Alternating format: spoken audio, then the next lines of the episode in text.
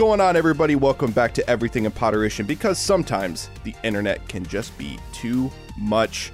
My name is Colin Sparling, and I am your DM for this show.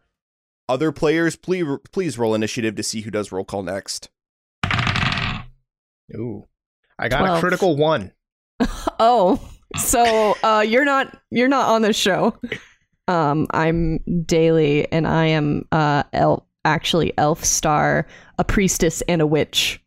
All right, and since I rolled a one, I feel like my intro has to be uh, really bad, right? So, um, hey, hey guys, I'm uh, I'm I'm here on this um this uh podcast. I think right. I'm here. I'm I'm here. That's me. That's my my name. Oh, my name. Um, Robert. It sounds fake. Like I've known you for so long, but the way you just Robert. Yeah, let's go with that. I'm not convinced that's your real name anymore. My name is Frank. hmm Just, just Frank. I, I so Elfstar is like, I feel like that's like baby's first D and D name. Okay, you're. g- I'm. I'm gonna let you know about some D and D history today, and um, there's some some deep lore behind the name Elfstar, who is a priestess and a witch. Wait, is this like a being that you didn't make up? This is this is uh, someone that uh uh what's his name Charles Chick, James Chick, John Chick. I don't know, Oh, remember him, Mister He- he's Chick. the- He's the guy who hates D and D, right? he hates a lot of things, especially Catholics, I would but assume definitely that D and D he- players. He was the inventor of chiclets. Nope. I Nope. I know about uh, Mr. Chick through one avenue, and that's a really bad movie where uh, people. It's like about high schoolers, and these two high school girls are trying to get in with the cool crowd, and the cool crowd is a bunch of kids who play D and D, not like smokers or like cheerleaders. Yeah, and they have they, they become RPGers and then they take the um the, the like that's their gateway drug and then they get into the hard shit which is larping Yep. in the steam tunnels underneath the University of Michigan. Hmm and then one of the friends has to kill the other friend and then they just can't talk to each other anymore like even in normal life it's really sad That's why because D&D is bad. She's dead. This is a comic universe that I would read about where the nerd kids are actually the cool kids. Okay, it was it was a comic originally. It was a what you call a Chick tract. hmm really? Yep, a Chick tract, which is um you might have encountered them uh if if you have those like at Halloween the churches sometimes hand out Chick tracts instead of candy about like how Halloween is like actually about human sacrifice and stuff and that it's really Ah. bad for us to celebrate it. which Um, let's be fair is tr- anyone who knows halloween am i right Oh, guys yeah. of course Yeah. all about that sacrifice Yeah, Wait, back up. It's called a chick track. a Chick tract. Um named there's after a the dude ton of these um, that are available still to this day about and they moralize on various things like how you shouldn't play rpgs because it's a gateway to satanism. You shouldn't um, trust in science because there's little demons on the shoulders of all scientists. Which is true. Um, and the the pope is a pedophile and stuff like that. Mhm. Wait, Before before we go any deeper, Wait, Colin, yeah. what the fuck are we talking about today? Do, do you want to introduce this episode? yeah. In case you guys haven't noticed, we're talking about Dungeons and Dragons, rar, roll dice, and and nerdy stuff. Okay, I got a 14. um, 17 I got a fourteen too. Uh, i win I don't know what this is for, but we rolled. Uh, um, but yeah, Dungeons and Dragons, obviously all the rage right now. A lot of people playing Dungeons and Dragons on the internet. There's a lot of podcasts about Dungeons and Dragons. There's a long history for Dungeons and Dragons, and Dungeons and Dragons is the cool thing to do. All the celebrities are doing it now. You know, imagine back in the day if if um I don't know, give me an old actor, J- James Dean uh played Dungeons and Dragons. I I don't know, give me another Marlon Brando. Marlon Dick Brando. You Van Dyke. you, did, you think Dick Van Dyke played Dungeons and Dragons? And I swear to God, he should. He just could have named his character Dick Van Dyke, and it would have been great. Did you guys remember that classic scene in Rambo, like the first Rambo, where after after like killing hundreds of people with a machine gun, uh, Rambo was like, "Great, now I can't wait to get back to my friends and play Dungeons and Dragons." And he looked directly at the camera. And he winked. hmm And then Yeah, you well, heard he- he- the sound of rolling die. You know, like the only reason he killed all those people, right, was because he rolled really well in initiative. Yeah, he did a, Mhm. a nat twenty on a machine gun check. Yeah, I mean, obviously, no, everyone knows that. That's why there's four four Rambo movies. Four, four. And the reboot that isn't a reboot and it's called Wait, First no, there's Blood, no, because there is was three, more- and then there was the fourth one, which was the reboot. I thought. oh, is that one called First Blood? No, wait, Well, it has the word first in it, so it must be the first movie, right? Yes. I, I'm just fucking confused. So- And so- then he so- and then he runs up the steps and there's that song that goes like ba ba ba ba ba ba. and then That's he my just favorite kills Rambo movie. everyone. Oh wait, sorry. I was thinking of the Expendables. Sorry, guys. Wait. Sylvester Stallone. Anyways, Please. Dungeons and Dragons um, is the game that was invented by Vin Diesel, who plays in the Fast and the Furious series. Um, and he he there's the point in the Fast and the Furious where he gets he gets out of the fast car and and he plays Dungeons and Dragons, and that's why um He's Vin furious. Diesel is not in the second or the third Fast and Furious movie because he's playing D and D, and D and D takes so long that he couldn't be in the second That's the fair. second two movies. He takes fair. life a quarter turn at the time. It- yep. A Wow. quarter quarter turn at a time. Um and then and then he went and did Riddick, which this is this is a completely wrong timeline. But now he's in Arc, guys. He he's done playing D and D and doing Fast and Furious, and now he's in Arc too. I mean, I think he's still playing D and D. Daly, you want to tell us the actual origin story? I mean, I mean, Vin Diesel. I, Um, I know Gary Gygax is Vin Diesel in a wig, right, but let's right. pretend Gary is a real person. he he got buff, man. He he really uh got got his uh strength stats up.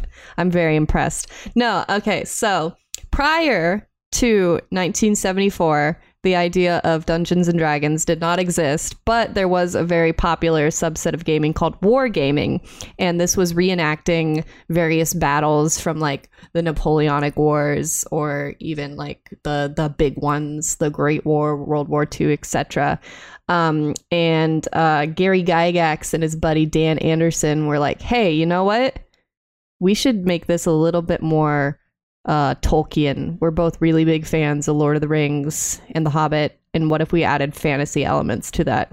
So in 1974, uh, the game, the uh, tabletop RPG uh, game Dungeons and Dragons was published by Gygax um, with a budget of $2,000 for the entire production. Um, and only $100 was allocated for art at the time, which if you're familiar now with D&D, that's like such a cornerstone. Like you can commission artists to just get like just a bust of your character and it's going to run you way over a $100. I mean, So to, to that's be pretty fair, crazy. like, I mean, not that this means much, but that's also two thousand dollars, and then also hundred dollars in nineteen seventies money, which is a lot That's more money true. than nowadays. But That's yeah, true. Still not a lot. Inflation, Either way you y'all. slice it. Still Yeah. not a lot. Um it, and it was consider too, this was the '70s, right? So Lord of the Rings wasn't cool. No. No, this Yeah. was um. There's a there's a fun story about um Gary Gygax's wife. He was uh you know he was disappearing into the basement with his buddies all the time, and she was like, you know what, they must be. I don't know what they're doing down there. I think he might be, you know, like cheating on me. He's talking about other women with his buddies and he's avoiding me. And she goes down there it, one day to confront him. And he's like, Hey, so we're making this game. Do you want to play? And, it was a sex game. and it was um emphasis on the dungeons and dragons yes no it was just Mm. dungeons and dragons the very first edition as we know it I want to know how long the uh, meeting was where they came up with the name Dungeons and Dragons. there's another fun story actually he had many Yeah. different um names uh in mind and the reason why we have dungeons and dragons is because his uh i want to say she was like six or seven year old daughter was like i like that one do that one and he's like okay I mean, it works. It's a good name, and I mean, honestly, my favorite part about the name is that everyone calls it D and D now, right? And D and D has that same poetic quality that like cellar door. You know, it just sounds so good to say, Mm. like D and D. You know, that, that D&D. just it rolls off the tongue super well. And It does- it nowadays, sounds you like- instantly know what you're talking about. D and D. D and D sounds like a product you put on a door to keep it from squeaking. I think they call it WD forty. I was. It's close enough. I know. War- I know. Warrior Warriors and Dragons forty k. Warriors and Dragons 40k. yes. I mean, Warhammer's a pretty good name too. We'll admit that. War, Yeah. Warhammer pretty it rolls off the tongue pretty easily. And you know what you're getting. It's all about hammers Yeah, and war. just like forging them. hammers fighting sle- each other. I got sledgehammers. I got I got regular hammers to remove nails. I got I got um um ball peen hammers. I got I, I don't know. Daly wanted to talk about Forrest Gump during this podcast, so I'm trying to make this into a Forrest Gump reference. Okay, the re y'all ready for me to go into? There is a connection between Forrest Gump and Dungeons and Dragons. Do you want to know the connection? The very, very tenuous, tiny spider thread of a connection. Okay, so let's set the scene. This is the late 70s. The satanic panic is upon us, meaning that for some reason, um, Christian evangelicals and just the general populace were like, you know what? There's probably Satanists among us. They're probably Yeah. doing shit. They're probably Yeah. casting spells and burning babies And and wait, stuff and like a lot that. of that isn't that thanks to uh well, thanks to in part by The Exorcist. It yeah, there there were um scary movies were ramping it up and becoming a little more um, uncomfortably realistic. There were actually um, genuine Satanist movements like um, LaVeyan Satanism um, came into the public eye at the time, but um, this was kind of the um, QAnon of the day, where it's like there's a mass conspiracy of Satanists among us, that kind of thing. And it started uh, to to come to a head in uh, 1979 when a um, college student named uh, James Dallas Eggs- Egbert III, there's three of him, um, he uh, got lost in the University of Michigan steam tunnels. And steam tunnels are going to be a common theme um, throughout the history of D and D related news stories, unfortunately. Um, and he was down there because he he was attempting suicide at the time, um, and he was later uh, did commit suicide. But his family was like, "Why would he do this? I don't understand." He was, you know, a brilliant kid, so they hired a private uh, investigator who came to the determination that, oh, he was larping um, in the steam tunnels, and so uh, D and D made him suicidal. Mm. I, I love uh mental health understanding from like the six like the fifties on through the seventies. Oh yeah, It was just like, oh, he obviously was LARPing it. There's no way it could have been anxiety or depression or anything like that. real, Yeah, real they- solid. Thank God now in the 2020s we finally fully understand and accept mental health as a society, and no one gives you shit for feeling sad. Yeah, that's a Yep. totally, um, entirely true and undebatable statement. I mean, But- we have shock therapy now, guys. It's Uh, oh Yeah. yeah. it's fine. We, we have it figured out. But Mhm. um, that private investigator um, named William Dear, uh, he actually wrote a account and profited off of this young man's suicide called um, the Dungeon Master. And then from there, a bunch of other people wrote books about how um, you know role playing and Dungeons and Dragons, you know, open you up to like really dark thoughts and curses and suicide. Um, and Tom Hanks, a very young Tom Hanks, I'm talking about.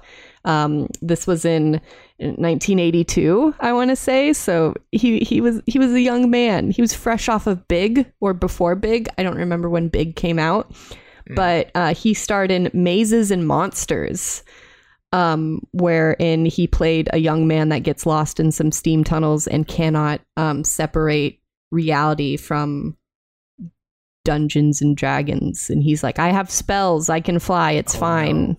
Did he become Oh a Satanist? God. Uh, he did not become a Satanist, but um, you might become a priestess and a witch, according to um, the 1984 Chick tract Dark Dungeons. which um, kind of also uh, you know built off of this idea that playing d&d will make you like totally lose sight of reality and get really involved in your character and if your character dies like blackleaf the elven rogue did then you'll probably want to kill yourself in real It's life like Sword Art Online before it's Sword, like Art, Sword Art Online. Online. if you Oh die in the game, you die in real life. I That's guess so. um Everything what is SAO. a lot of this came down to. I mean, there was like a whole thing that this woman named Patricia Pulling started. She she also uh, blamed a D and D spawned curse. A satanic curse that came Mm. out of playing Dungeons and Dragons for her son's suicide. So she started a um, a organization called Bothered About Dungeons and Dragons. Bad. Is this is this Oh. basically Moms Bad. Against Dungeons and Dragons? yes. well, I thought it was. Oh, God. Isn't Mad dr- drunk driving? Right? Oh, wait, it's still it fits. Yeah, Mad is drunk driving, but it's also D and D. but this is Mad bad. Moms Against Dungeons and Dragons. That's great. and she appeared on there was in 1985 there was a 60 minutes uh, program um, about dungeons and dragons in which they did interview gary gygax himself who was just like it's a game guys like it's it's the same kind of a game except it has more fantasy elements than you know some of the other wargaming things that people's grandpas were playing at the time. But for some reason that's that 60 minute segment um re- con- conclusively air quotes connected dungeons and dragons to over 20 murders and suicides so All fueled by Satanism, if I had to guess. yes yes All satan is Satan. it it you know they they have demons and devils in the actual game and that's why in the second edition any mention of demons or devils within the handbook was changed to fiends so as to Mm. try to separate from satanism dun dun dun You it's know, like it's so funny, like that Yeah. people acted like nobody ever played pretend before this game ever came out. no Well, pretend No before one- was like cops and robbers, you know, and cops. They, there's no problem with cops, obviously. No, Um, that's never a joke. There- There's quite a problem with cops right now in the country and or all around the world, kind of. Um, Robert subtext. but- Yeah, but you know, I when when we decided on this episode, because I guess full disclosure, we don't know when we're releasing this because we have a plan to release it at some point. But with the way the country is right now, we might record other things because the world is the way it is. Uh, and we were hoping, I was at least hoping that this episode would be kind of light, airy, a nice little distraction from the real world. Um, but I can't help but make this comparison. Isn't it kind of wild how Christian fundamentalists in the 70s and 80s believe a lot of uh, baseless conspiracy theories, and now, 40 years later, same shit, different year. I We've come full Yup. D and D. I mean, circle. Yep, D- QAnon today, D and D from the 80s. I don't know. there's there's always satanists involved. Apparently mm-hmm. they they have a lot of power apparently. Yeah, I dark D- power. I mean, it's so funny that when you look at popular culture in like the 60s and 70s, just like the rev up of just horror movies in general, yes, but also demonic themes in horror movies. Like in the 60s, you had things like Rosemary's Baby coming out, which, by the way, still a creepy ass movie nowadays. It's still it's, Mhm. it's a pretty creepy movie. Um, The Exorcist, which still holds up great, but what's hilarious is if you look back at the history of the Christian church, they weren't even really aware that exorcisms were a fucking thing until The Exorcist came out. And all of a sudden, lo and behold, they have a bunch of cases of exorcisms, which exorcisms were pretty much non existent in modern history before then. Mm-hmm. It's It's- like, it's- oh, well, this is a thing that can happen now because this guy said it could, so uh, we better look out for this now. Obviously, to how- explain mental illness, we can just say demons. Yeah, like pop culture really plants the seed in a lot of people's head, more so than you'd think. You know, when a Mm. movie gets really popular, you know, a lot of people like, you know, Inception got really big about like you can manifest shit in your dreams. And then now we live in a world where like there's a, I feel like there's just a, a bigger rise in like astrology, manifest shit, dream about it. You know? yeah yeah i mean Yeah. we have the the modern versions of that with like uh you know like uh San Junipero, the Black Mirror episode, or Mm. there's a new there's a new Owen Wilson is back in movies and he's got a new movie called coming out called Wow. No, it's called uh Bliss. And it's a very Matrix feeling movie. And it's very much based on like what like where technology could just build a world. What if? Ooh. So you're saying modern conspiracies were started by the Matrix? sure. Maybe. I mean, and, and in a more apt comparison to bring it all back home, Lord of the Rings got really big in like the the mid aughts, and now like everyone has a D and D podcast. Mm-hmm. Yeah, um, it's very true, and I think that is uh, an important part of kind of the history of of D and D, but kind of nerd culture in general. And if you listen to our Star Wars podcast, this is going to sound pretty familiar. But there was just a time in like the the mid to late '90s into the aughts that that's when nerd culture finally started to become acceptable. You know what I'm saying? Like there were there were less people getting bullied because they were into things that were considered quote unquote nerdy. Um, you know, Star Wars The Phantom Menace comes out and there are people that are cosplaying and lines out the door and around the corner to get into theaters to see the new Star Wars movie. Uh you have soon after that Lord of the Rings comes out and just the fantasy explosion happens and now nowadays, you know, or at least a couple years ago, Game of Thrones was the biggest fucking show on TV Until it wasn't. um, until Uh-oh. it was, and then season eight happened, and nobody talks about the show anymore. Um, but yeah, that, that all that is to say is, um, because of that, people look back at D and D and they're like, "Wow, this is cool." And you know, people are playing D and D. Three point five was huge for a long time. Four four was fine. Five is great, and that's explosively huge. And now with the mediums like podcasting, which I'm going to throw it to Robert to talk about, Hello. we have everybody and their brother making D and D podcasts. Yeah, I mean, it's weird how much actual play podcasts have gotten. Like they're just everywhere now. You, I mean, if you at all clicked this episode because you were like, "Oh, cool, we're talking about D and D," you probably have listened to an actual play podcast. If not, you keep up with some actual play podcasts like Critical Role, The Adventure Zone, Dungeons and Daddies. Which, yeah, that's real. oh hell uh, yeah. Yeah, glad like that. That includes the guy behind Rocket Jump, uh, Freddie Wong.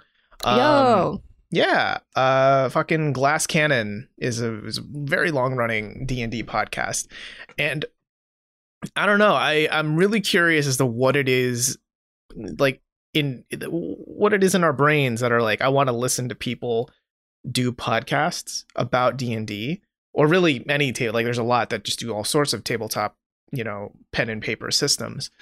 Uh, and you know part of it is this collaborative storytelling effort right it's not like like the dm has a sort of a script but it changes based on what the players do right. Yeah. and that creates a very interesting form of podcast entertainment that i think it, it gels well with podcasting in general because podcasting is improv like what we're doing right now there's no script here that's saying like robert's going to say this and then daly's going to say that um it- it's all improv and d&d i've always said this d&d is improv for nerds that's Mm. all it is. what do you mean, Robert? I am totally reading off a teleprompter, right? and that's the secret it ruined You need to speed up your scroll speed, dude. yeah. right now. But Yeah. yeah. it's uh it's it's really cool cuz um it's very character driven too, which I know um is very appealing for, you know, just fandoms these days. It's like I have X favorite character so that even if you're not super into the larger story, you can get attached to these like specific characters. And um that's that's what really set Dungeons and Dragons apart from other uh, role playing games um, back in the 70s because it wasn't it was like you you have your entire army was the idea instead of like you have the entire French army instead of just like one dude going out adventuring and meeting maybe a couple of their guys and then becoming an adventuring party that way. Yeah. yeah i mean d&d is all about it's about experiencing your own hero's journey right Mm. like when you think about real war i mean like yes the soldiers who have died in previous wars they're all heroes in their own way but rarely do you hear the story of like that one soldier who took on like a billion orcs and survive to tell the tale you know that kind of thing like that Yeah. is the kind of feeling d&d wants you to feel with your bard or with your fighter or with your wizard, you know? Yeah, I mean, and, and the hero's journey is is a tale as old as time itself, as old as fiction itself. Um, and it's it's so funny how that's sort of translated into well into video games later on, but um D and D as as a show, um, it's kind of like radio is making a comeback in a weird way, where like back in the fifties, you know, when and well in the forties and thirties, radio shows were huge because you listen to were the only thing people had talkies. yeah, you listen to the talkies and the and the radio shows like like War of the Worlds, which by the way, people thought War of the Worlds was fucking real at the yeah, time. people freaked out. people freaked the fuck out because the radio was telling them that War of the Worlds was a thing. Um and so now you fast forward to today and it's come like full circle where podcasts are basically radio shows. You're going out of your way to listen to talk shows and D&D podcasts in a way are also talkies or like radio shows. So um and that they I mean D&D already in itself is is telling a story and you're basically just putting a mic in front of those people telling that story. So it's also really easy content to make at the same time. You know? Oh, hard, hard disagree. on well, that it's one. not easy content. What I'm saying is like you're already doing D&D anyway, so you're shoving a mic in there and yeah, mm-hmm. you still have to have people that know how to put on a show, sure. But, you know, it's something that, you know, it's like D&D that makes so much sense, you know, listen to other people's adventures, right. you know. I mean, Daly and I can speak to this. We've DM'd. It's not easy DMing because, like, the the for every hour that you spend, like, quote unquote, playing the game, you probably spend at least three to five hours setting shit up, preparing for like all sorts of situations, doing the really boring numbers management stuff. You know, Yeah. um, so pod like honestly, kudos to the people who do like, especially the DMs who do the weekly podcasts because that's that's a hell of a schedule. man. Like that's you're, you're a tough. god. You're a god that has to calculate out everything. Um, because there is there is math involved, y'all, when it comes What? to like people's hit points and the likely oh no wait i gotta fudge the numbers here because this is gonna be too easy. You gotta not only are you just generally improvising as you give voice to every other npc that your players run into but you also have to kind of you know be able to deviate um, from your own plan if things aren't going um, very well because you know it, it might not uh, be exactly what you imagined it to be when you put it down on paper hmm And what makes it even harder for podcasts is on top of all that, you need to have a good story with good characters. Because if you don't, like even if you do everything else right, but your story is really boring, no offense, you're not gonna like get a lot of people listening. Because at its core, like Colin was saying, a D and D podcast or any tabletop pen and paper RPG podcast is about the drama or the comedy. You know, the the the story shit that matters. Yeah, very much so. I and D, D I don't know. When I when I heard like people were doing D&D podcasts, I was like, you know, that's such a fucking good idea. That's such an obvious like wow. Why didn't nobody do Mm. this earlier? And I I feel like too that um like uh, from my my time when I first heard about heard about D&D, which is when I was like super young, to now where it's just like absolutely exploded. Um it's just so so crazy to me that that so many people like even the most casual of people now are just like oh yeah i listen to d&d podcasts it's like perfectly whatever. Um when those same people would have like years ago would have been like oh my god d&d what's that? Is that a board game? Hello I mean, like that that's the most colloquial way to describe it is it's a board game but like it's super not a board game Yeah. you know when i was young i my uncle told me about about d&d when i was like five years old and i was like oh is it a board game because on his table i saw miniatures Mm. and like I was like, I just assumed it was a board game. But he's like, no, it's like a pen and paper thing. And there's math involved, and you're like making up a lot of it. And I was like, what? And I still didn't even grasp it until I played it for the first time. I was like 14. Do you guys have like a similar first experience? Man i i wish i knew about uh d&d and just general tabletop rpging back in like high school because like me and my friends would like make up stories with characters in a fantasy setting and we would like pass around papers and be like and then this happened and then this happened and then I don't know. We got to we didn't even think about dice at the time but that would have been a Mm. good way to facilitate. It's like okay this this this or this could happen. Let's rock paper scissors for it. Right. so uh I I think I had that natural draw to it but um instead I just did video games and JRPGs later on when I had access to that instead. But um I I have gotten into D&D here in the last couple years thanks to cool friends like these losers right here and had a real good time playing. Yay. Yeah, I mean, I only learned about D and D in college for for me, so I was like what nineteen ish. Um, but I I like it a lot, and just that it's D and D or most pen and paper RPGs. Because Daly, remember we played uh, Lasers and Feelings, which is very silly. That was fun. very fun. Um, Very silly. Oh yeah, I forgot about that. yeah would recommend hey play lasers and feelings if you're feeling it it's pretty fun um really easy to pick up too but what they are are just guidelines for storytelling collaborative storytelling specifically right um and you know you it's always tough to find the balance for it and this is what i love about with podcasts is there's a different tabletop podcast for everyone. Um i think a really common distinction i like drawing is i believe uh critical role right the matt mercer one is a lot more rules based and like the numbers are really in the spotlight and it's very technical and it's also a lot more dramatic and serious right? Mm. you know it, it's truly the drama type d&d show and the people can be funny but it's definitely like you're here for the story. Yeah. whereas one like the adventure zone done by the mcelroy brothers and their dad um that is like they commonly joke you know we try to follow the rules but we always fudge them up because we don't know the rules. Um you would be so frustrated by that show if you were like but they didn't even factor in the plus two from the great sword and shit because they don't give a shit about that. They're just there for like the goofs and the story right? And and they're so that like and that i think is a good reflection of the so many different ways to play d&d because like you know i dm stuff i've dm'd a lot of campaigns. I've fudged numbers for sure. You know why? Because it ended up being funner at the end of it but that's just how i More like fun. Robert. funner.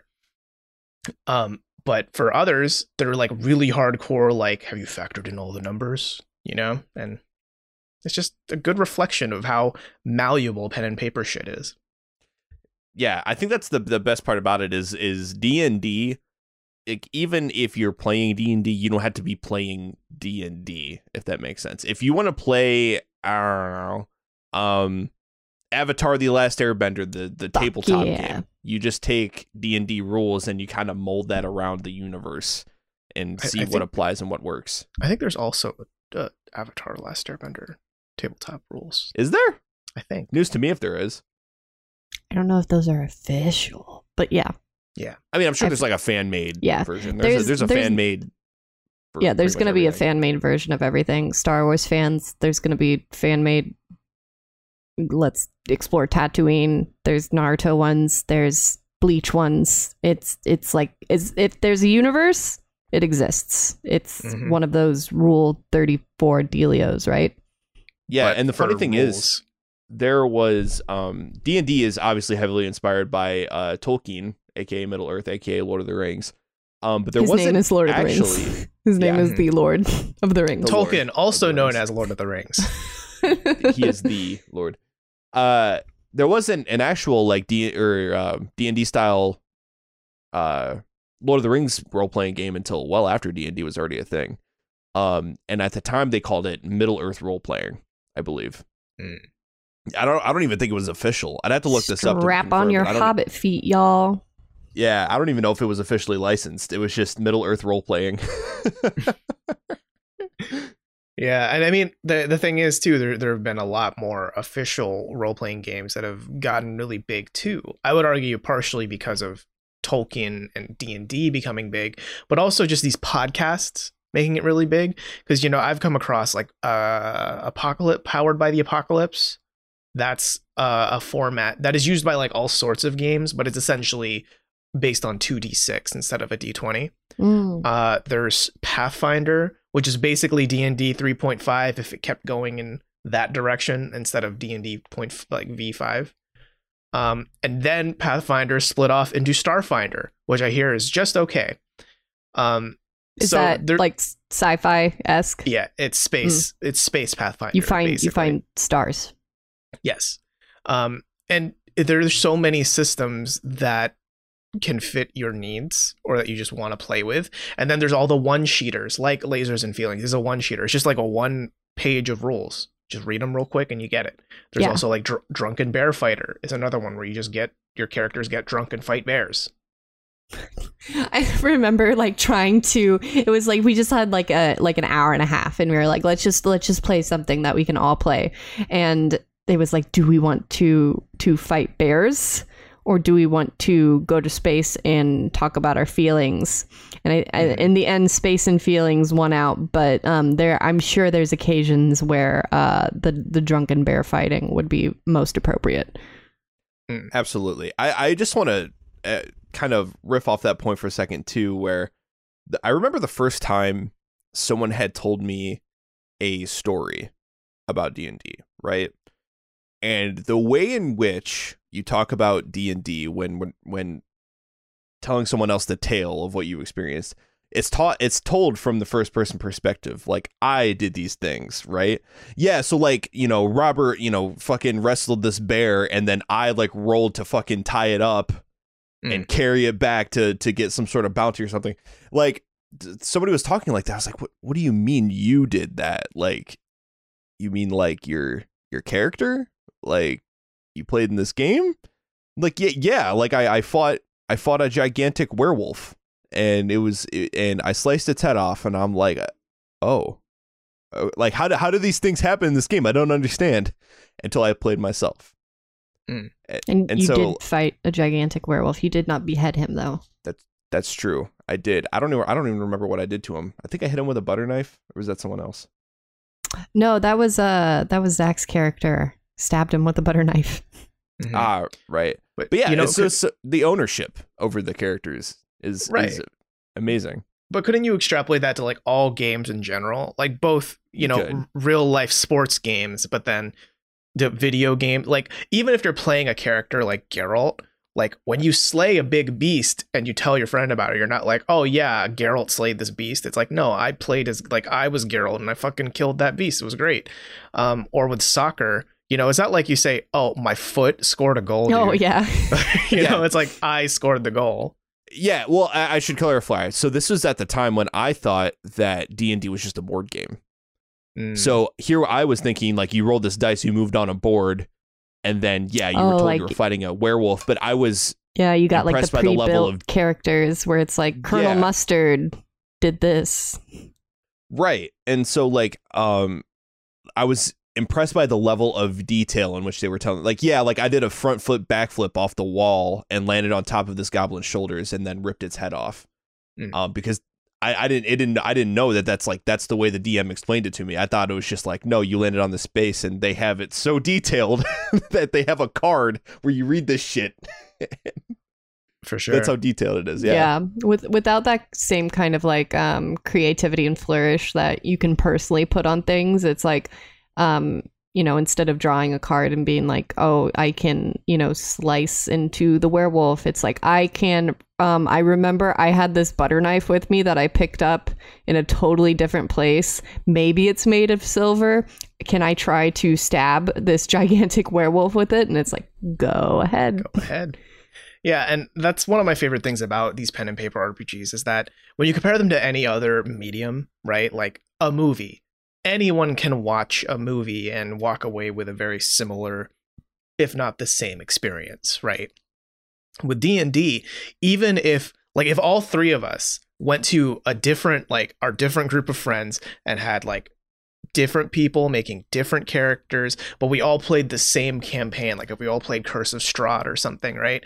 We would all come back here to this podcast where we're all meeting around the big table, and we could tell the stories about how we beat this boss or how we figured out that puzzle, but it would probably be radically different, or at least there would be minor differences. You know what I mean? Because who you're playing with, you're you're creating this this space and time where it's something that only you're experiencing, only you and your friends are experiencing it in that moment. It's really hard to recreate that. And that might also be why podcasts are so cool for this because it's like peering into a moment in time where these people are creating an experience that only they are, you know, feeling and doing. But you can now listen in too. It's very voyeuristic in a way. Yeah, it's basically broadcasting the whole uh, "you had to be there" experience. Mhm. Um, Mm. and that I mean, people love that. It feels like you- you're part of a club, like you're part of the the circle. You know, The Um, secret circle where and- we do Satanist things. Yeah, and D and D stories are always so much fun to talk about. Like they're so ridiculous. I'll never forget my first like memorable moment in D and D, which was I think it was like 14 or 15. I was playing with my my cousin and my little brother and one of my cousin's friends, and what had happened was I rolled a cleric, but I rolled really shitty on my gear. So Nice. I had a mace, but then all I had for a shield was a buckler. So it's just like a shitty little buckler. And I remember one of the other characters we were playing with, he was uh, a pickpocket. So he was like pickpocketing some innocent person on the street in the middle of this town. And I was like, oh, well, I rolled to see him and I ended up seeing him because my perception check was good. And I was like, I'm going to sprint at him. I'm just going to like dash at him and tell him to stop what he's doing, like pickpocketing. The one. And so he's like, yeah. So so my cousin's like, okay. So basically, what you do is you pull up your buckler and you pull it up so high that you're covering your eyes, and then you blindly dash at him. and then he Mhm. That's the beauty Yeah. of it. and then he trips you. and then as you trip and fall, you pull down the pants of some innocent bystander, and while they're exposed, to your fr- your the guy that you're going after gets away. Yeah. Jesus. So I'll never forget yeah, that. that. Yeah, and, and I'm sure if you play D and D, you probably have a fun story like that too, right? And that's, I don't know, I, th- I think that's kind of magical. That's that's something that you won't get out of an Assassin's Creed, you know? Yeah. Yeah. Um, yeah. Video games don't quite uh, make it to that that level of creativity. It it definitely fills some of the role playing hole, and I think um, that's why maybe D and D has become so prolific as it is now. Is because we've already kind of done D and D light through playing um, mainstream RPGs. Um, you know, everyone knows Skyrim. It's like, oh, this is like Skyrim, but pen and paper. And while that's kind of a reductive comparison, it's still like a good starting point.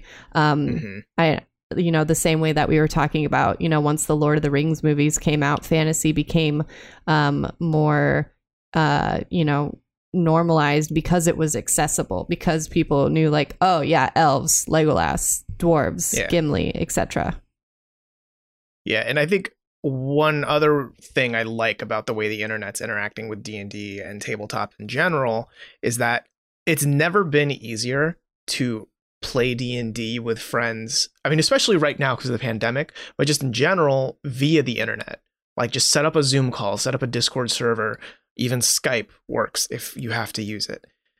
And that's kind of all you need to start playing a game of D&D you know i mean obviously the dm needs to set up the world and all that shit and everyone needs to make their characters but Mhm. you don't have to be in the same space around the same table anymore obviously that experience is better that's what i would prefer but the fact that you can just do it from any from the comfort of your home from the comfort of your desk is really i don't know it's, it's a great thing that the internet has done for d&d you Mhm. know accessibility. You don't even have to Mhm. buy like fancy die. Like you can just Google like roll a 20 and it'll do that for you on Google. yeah, Yeah, you just need a you just need a computer and an internet connection, and you can you can play D and D, uh, which is especially good in a time like now, you know, because we're in the middle of a pandemic. Um, Yeah. And I mean, there's also those tools like Roll20, Mm-hmm. great tool, right? Or uh, map tools, or even like D&D Wizards of the Coast themselves. They did what is that like D&D Beyond, where you can like make your character like you have an account and you can create your character on the account and then like you join games via D&D Beyond and it's all like Mhm. tied to your account and that's I don't know, that's cool. I think uh, Robert, you're kind of like playing into something too that uh, I I think overall D and D is just cool now. It's the in crowd. Cool people play D and D, and uh, a lot of people are getting into it because of that. Um, and so like, what do you what do you guys think D and D is so cool now? and like why we're getting so much D&D media and stuff like that. It's okay to be a nerd. Mhm. Um, Honestly, I I do think that's the biggest one. yeah, it's I think it's so too. it's it's less about like having a niche interest, and I think D and D has now just become more of the this is something fun to do with your friends. Hmm And I mean, because we live in a world now where, you know, I mean, even back in the 80s when it was, you know, the jocks versus the nerds, you know, there was always that mantra of like, the nerd is going to be your boss in the future, right? Uh, that is more true than ever because the nerds rule the world. F- fucking Mark Zuckerberg, Jeff Bezos, fucking uh, Musky Jack boy. Dorsey, yeah, Elon Musk. Like the nerds don't just they're not just your boss. They literally run the world. If you own a smartphone, it's because nerds. You know what I mean? Yeah. Um so we, you know, being a nerd has been cooler than ever because now nerds are like the modern day, you know, oh, you're going to grow up and you're going to make it you're going to make the smartphone too, you know? Um and with that just comes nerdy things are cooler now. Like it's, you know, I mean, it's it's cool to lift weights, get fit, get fucking yoked, and be a pro athlete and football man or whatever. But it's also kind of equally as cool now to like D and D, to like Yeah. Star Wars, to like Lord of the Rings. I mean, por qué no los dos? We got we got uh Mr. Mr. Uh, Vin Diesel and uh, Joe famous- famous for his role in Arc Two. Yes, yes. Yeah, uh, Arc Two Man and um, what was he in True Blood Man? Who was also Big Buff Man. Uh, both big D and D players. hmm Yeah, I I, uh, I think the the big reason what it all stems from is like with the advent of the internet, right? And then eventually we get into like smartphones and things like that. I think a lot a lot of the acceptance of nerddom actually stems from the general availability of information, right? Because at a base level, the the idea of being a nerd, especially back in the day, was like you know a lot about things. You know a lot of trivia. You know a lot about I don't know engineering, something you just know a lot about, right? And so like now that there's such an availability of information, every everyone base level could be considered a nerd because they know a lot about one thing. You know what I'm Mhm. saying? Because now now it's the the idea of being a nerd is now attached to some other noun. Like I'm a sports nerd. I'm a, a video game nerd. You know, I'm a Nintendo nerd. I'm a I don't know a music nerd. But we we Um, don't say anime nerds because those are weebs. Yes, there's its own word for it. Otaku, thank you very much. oh, right, right, right, right, right. Yeah.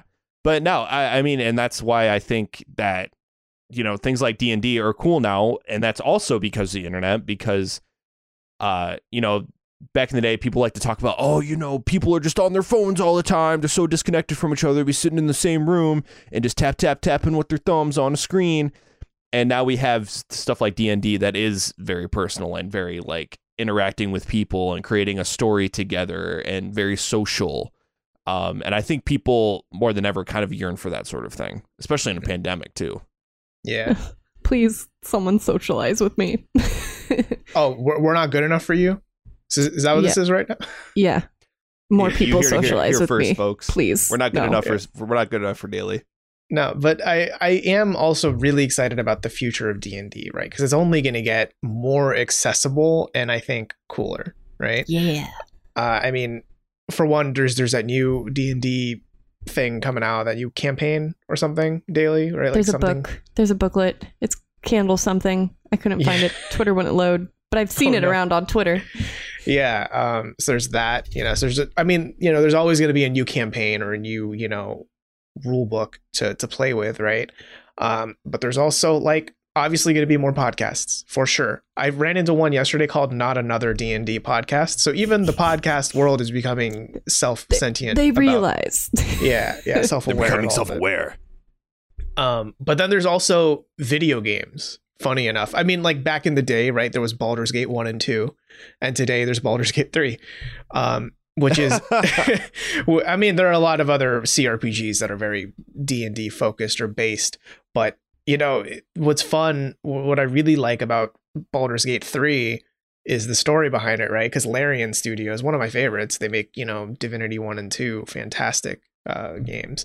Um, which are basically D and D, but not D and D. And then Wizards of the Coast were like, "Hey, do you want do you want to make Baldur's Gate 3? Do you want to make D&D? Um so Baldur's Gate 3 is it will when it's done probably be the most faithful recreation of Dungeons and Dragons in a video game format, which is very exciting. You can throw whatever you want to throw. If you have it on your person, you can throw it. You Who can shove your friends. Who I, throws a shoe? I, I, Me. you know, I can live out my fantasy of wanting to throw buckets at everybody. It's gonna be great. Mm-hmm. Oh, I'm- and even cooler, I don't know if they're implementing it, but in Divinity Original Sin 2, they have that that like DM mode where you can create your own story in the game and then invite your friends and play it through the Divinity system. If they implemented that in Baldur's Gate 3, which I don't know if they will, but if they do, that's basically another a, a competitor almost to Roll20 to D&D Mm. Beyond, you know? Mm. Yeah, so it sounds like what you're saying is D and D is dying. It's gonna go away within like the next two or three years. Mhm. The Oh, yeah. really faltering for it. Yeah. I don't. Th- I don't think we're gonna be seeing D and D in any sort of shape or form. In, in No, and it's it's definitely not going to you know move on to new, never before seen mediums like television. Um, No. I'm pretty sure that uh, that whole TV live action project that's being helmed by the director of the John Wick series is totally going to crash and burn. But there is For a Dungeons and Dragons based TV series in the works, which just to me sounds like fantasy series. Which we know we're getting a Lord of the Rings fantasy series as well. It's almost Yes, like we fantasy is gonna is gonna be a thing in the Mhm. next Yeah. couple years. I mean, fantasy and sci-fi are going are already starting to explode on TV. I mean, you, a lot of that can be attributed to the success of of Game of Thrones, Vampire especially. Diaries.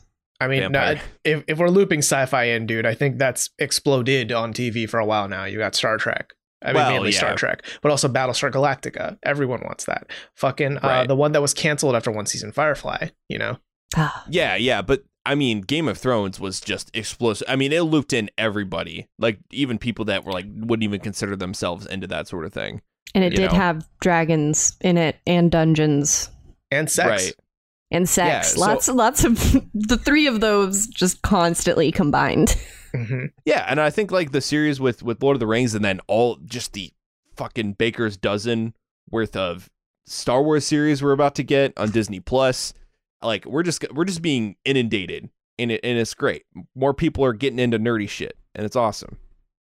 Yeah, I mean, I think the more people who watch that kind of stuff, like even even if you would call them quote unquote normies, right? If they they watch more of that, they're gonna be a little more open minded to like D and D. Because I, you know, I totally get the um the aversion sometimes to D and D because it's like, oh, you guys The- are just the playing Satanism. pretend. Well, not only that, but just like oh, that's fucking lame, dude. Why would you just like pretend to be an elf? You can like go play Witcher three. You know, like they're video games now, man. Um, and you know, in some ways, I get it. Like some people need the video game to create the world for them, and then they can explore it. But I really do encourage more people. If you haven't played D and D, just play with it. Even if you're not a very creative or imaginative person, it's a good way to flex those creative muscles and to just let your imagination run free as if you were a child again. And a and a box could be your fort. Can we make box forts a thing again? In D and D, you can. Can, just in real life, can I? I need a box. I need to go. Fi- I'm gonna go find a big box, guys. Yeah. Bye. Daly, all you got to do is not pay your rent, and you'll be in a Mm. box for all you want. Oh, that sounds exciting. That's a bonus. I can. Also very real. Whoa. Also, help. also, help me. I live in a box. uh but yeah d D and d is just i i just love the general acceptance now of nerddom that we have it's it's something that you know the old head nerds especially be like yeah back in my day you know my i would get swirled in the in the school bathroom because you know i wore i wore a, a lord of the rings shirt and people Did they didn't make- like that Is that think happen? you- Did that you would- happen? With swirlies or no, to you, Lord of the Rings. Did, did you get bullied for liking Lord of the Rings? i would I, I don't think i ever got bullied for liking lord of the rings but i did get bullied once because i like to wear band shirts and when i was in middle school somebody gave me shit for Someone it Someone didn't like your band. It was Metallica. Like Oh, one of the most likes them? mainstream the bands most in existence. baseline band. It's like, hey, fucking sucks. Yeah, they're, they're like so fucking like you got lyrics on the back, you fucking weirdo. I'm like, what is your problem? Do you like? Do you not like music? Do it? Do people not like music? music? is lame. It's- it's- who who it- likes it's- music? Who fucking likes things? Wow. Did- did he- weirdo? Did did that bully commit assault and battery? I don't know. He's probably doing some dead end job in my podunk hometown. Oh, I'm no. sure. Maybe he's playing D and D with his buddies on the weekends. Yeah, maybe he's a nerd now too. Were you bullied because you liked D and D or some other nerdy thing? Write it into us and let us know your story. We will put that person on blast. And you know, I think this is a good time to reveal that we are starting our new D and D podcast next week, and we're calling it "I Can't Believe It's Not Pathfinder." Oh my god! Right, guys? Or, yep, we're Yep. doing a I D thought and it was going to be something involving the name Grundle because you name everything Grundle. And I hate I it. haven't named a D and D character Grundle, but I did name my Animal Crossing character Grundle. And the island. No, I named that one Enya, like the letter, the capital letter N with the squiggle over it. Oh, you did, didn't you? Mm-hmm. Oh, Enye, but yeah, I didn't mean to cut you off. That's Enya, right? no, it's no, that's Goat Ye. Yeah, that's right. No, Enya is the What is- sail away, sail away, sail away. Anyway, Uh, That's okay. what I'm gonna do now. Mhm. Yeah, I'm going to sail away and start signing off this podcast unless you guys had anything to add. uh, I just want to say TM on I can't believe it's not Pathfinder. Oh, you Uh, don't. Please don't steal. Yeah, do not TM, steal. TM. Original is mine. Don't steal. What's your what's your okay? Real quick, what's your class of choice? D and D. Go. uh, Oh. sorcerer or rogue. Druid. I want to talk to animals. I I was like the battle cleric. I only because I couldn't play a proper battle mage in 3.5. Mm. Yeah, there was no, I was like, I want to play the battle mage. power They're Like you can be a cleric, you have to do like religious shit and all that. And I'm like, eh, eh, Okay. why? I just I want to mean- cast spells and hit things. You you could do paladin and then be an oathbreaker. Oh, I learned something Yeah, something you today. piece of shit, oath Was that, are paladins hard to play? I always told us pa- paladins were hard to play. Well, paladins are annoying to play because they have to be lawful good because you believe in a god or whatever. But then you could just say, actually, fuck that, and uh, you break your oath, and you get weird different bonuses. I, I just want to be. I just want to be Gandalf. I just want to be a wizard with a sword. Okay. All right. Fair. Good. All right. He's my well, favorite Star Wars character. Thank you so much for listening, everybody. Write into write into us what your class of choice is, and also if anyone bullied you for liking D and D, let us know. we'll Mhm. put them on E- blast. Emails and socials episode. down below. Yeah, emails and socials down below. Everything in pod at gmail.com, at everything in pod and the social medias. Uh, hope you guys enjoyed the show. Hope you're having a good, uh, good, good 2021 so far. You know, minus the whole coup thing. You know, because Uh, that's Uh, D- Probably. D2021. Yeah. D- Oh. D20, 2020. Thanks everybody. This has been everything in Potteration. Bye.